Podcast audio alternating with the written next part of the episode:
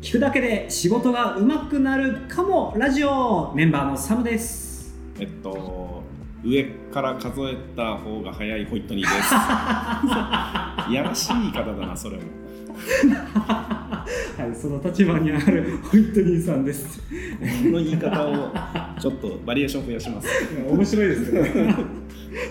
はいということで、えー、5000円企画のお話がまたできますかね、はい、はい、よろしくお願いいたします、はい、えっとですね今日サムさんに質問があって、はい、この5000円を稼ぐっていうのでサムさんが勉強していることってありますか？えー、自ら何か知ろう知るという意味の勉強ですね、そうそうそう。えー、あそ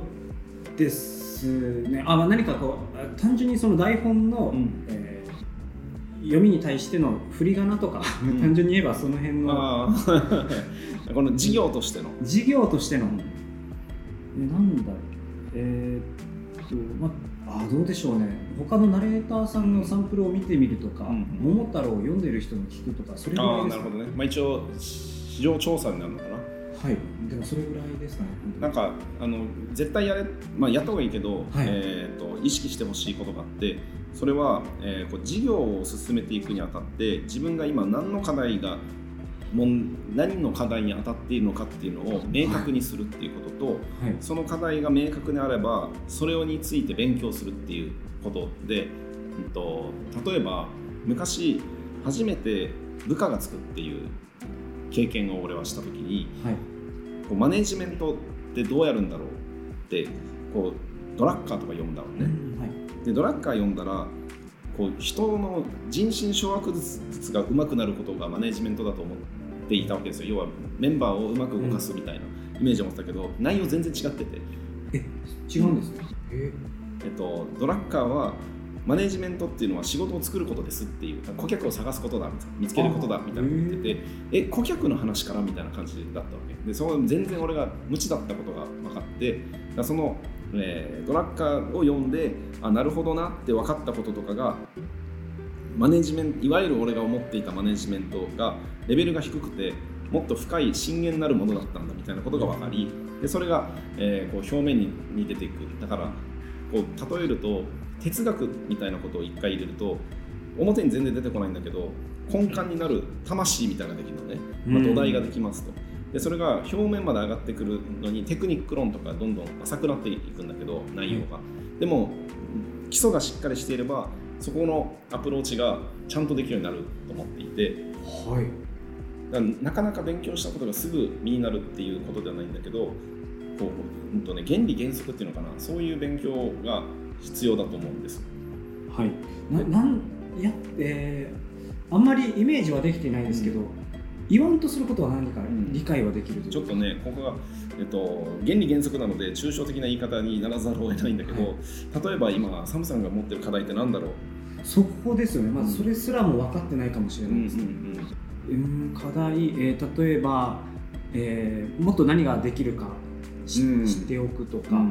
えーもっとこういう表現ができないかとか。こう表現か。ななんだろうな。例えばさじゃあ台本をうまく書くみたいなことが課題になってますっていう、はい、えー、今自分が書いてる台本が面白いかどうかわからないっていう課題がありましたと、うん、でそれはテストマーケティングしたら、えー、喜んでもらえた。あこれはいいんだなっていうふうに思うかもしれないので、うん、まあ、そこで満足するではなくて台本の勉強をしたりとか、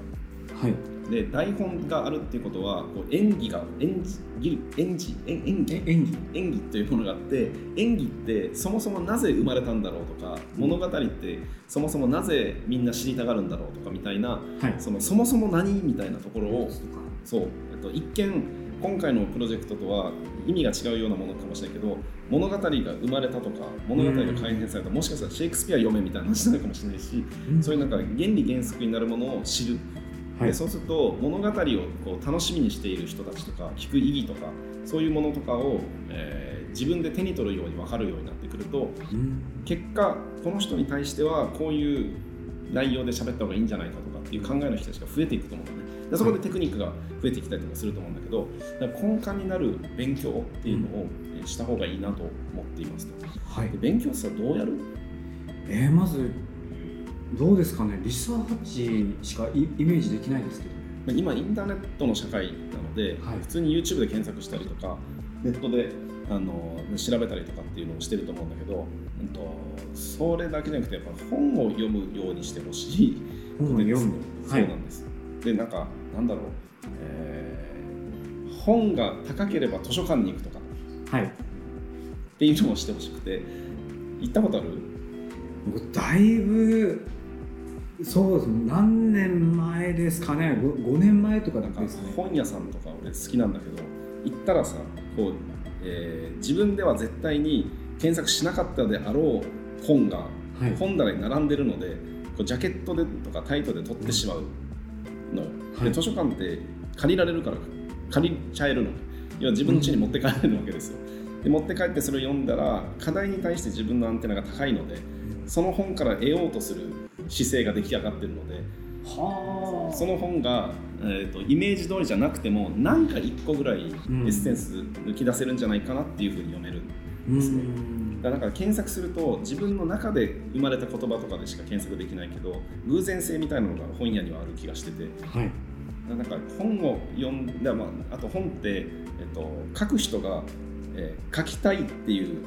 理由があって書いてるし、うん、でそこに編集する人がいてえもしかしたらこの本を売り出しましょうって話しかけたプロデューサーみたいな人がいて要はいろんな人がこう絡み合って、うん、えこれを読んでくれる人のターゲティングをしたものが出てきているので、はい。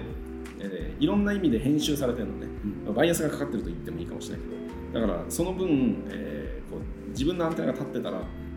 ハマった時に結構吸収力が高い、うん、でもブログとかに書いてあるものってこう考えたことを書いてあるので、それでも参考になることもいっぱいあるんだけどもしかしたら間違ってるかもしれないし調査されてないかもしれないし、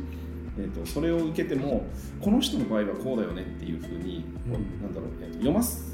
読み手のことを意識した文章になっていないケースもあるのでそれも全然ノーじゃないんだけどそれも知りつつちゃんと編集された本っていうのも読んでほしいなと。ビジネスの本とかほとんど自分で買ったこととかもないし。買いましょうか。買いますか。今社内でもそういうことあの本とか置いてくれてますけど、うん、置いてあるからまあちょちょっと手に取ってみるとか、うんうん、とかそれぐらいのレベルです、ね、そう雑誌とかも面白くて。雑誌ですか？そう、えー、あの例えば宣伝会議とかブレーンとかっていう,、えー、こう広告系の雑誌があるんだけど今売れている商品って何で売れたかっていうメカニズムが書いてあったりするのね。その売り出した人とかに、まあ、例えば一昔前だけどタピオカが流行りましたと、はい、でタピオカは流行ってるけど絶対に衰退するなんかこのサイクルがあるじゃんですね。もう大体これくらいで終わりますよねみたいな。そう。でも、うん、でもそのタピオカブームにタピオカをこう売ってきた仕掛け人がいて、うん、でこれをブームに乗っけた人とか、えー、2番煎じでもあの特殊な、えー、商品に変えてそれを売り出したりとかなんかそういう人たちの考え方とかがインタビューに載ってたりとかするはい、あだから雑誌が面白い時もあるそう雑誌は、えっと、期間が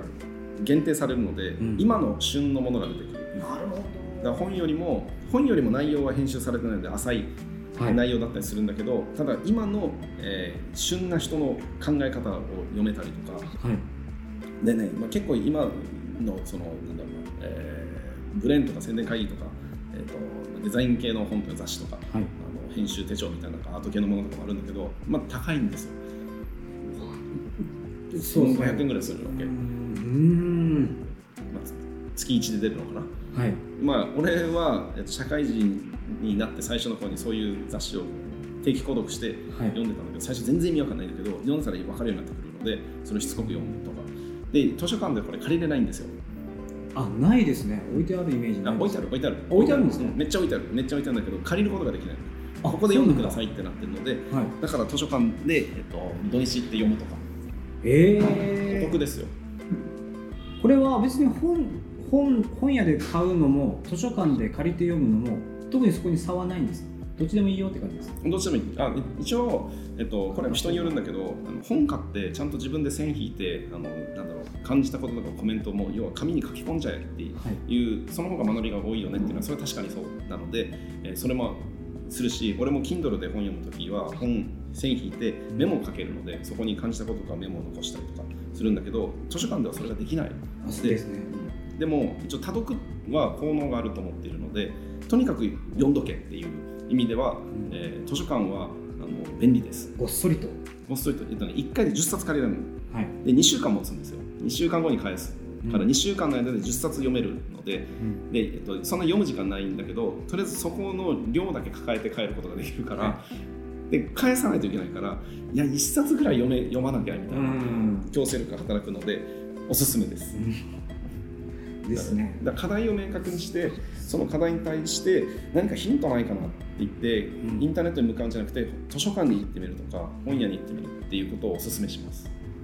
かりました。ちょっとどうしてもこの時代ネットを頼りがちになりますけど、うん、そこにそこをあえて本活字の方に求めるわけですね、人のアイデアとかをそこで、わかりました。ちょっとやってみます。でもまず課題を見つけなきゃ明確なそ,、ね、そこからですね。課題の見つけ方を次話しましょうか。わかりました。では今度はその課題を、はい、はい、話そうということで、えー、続きます。お相手はサムでした。ホイットニーでした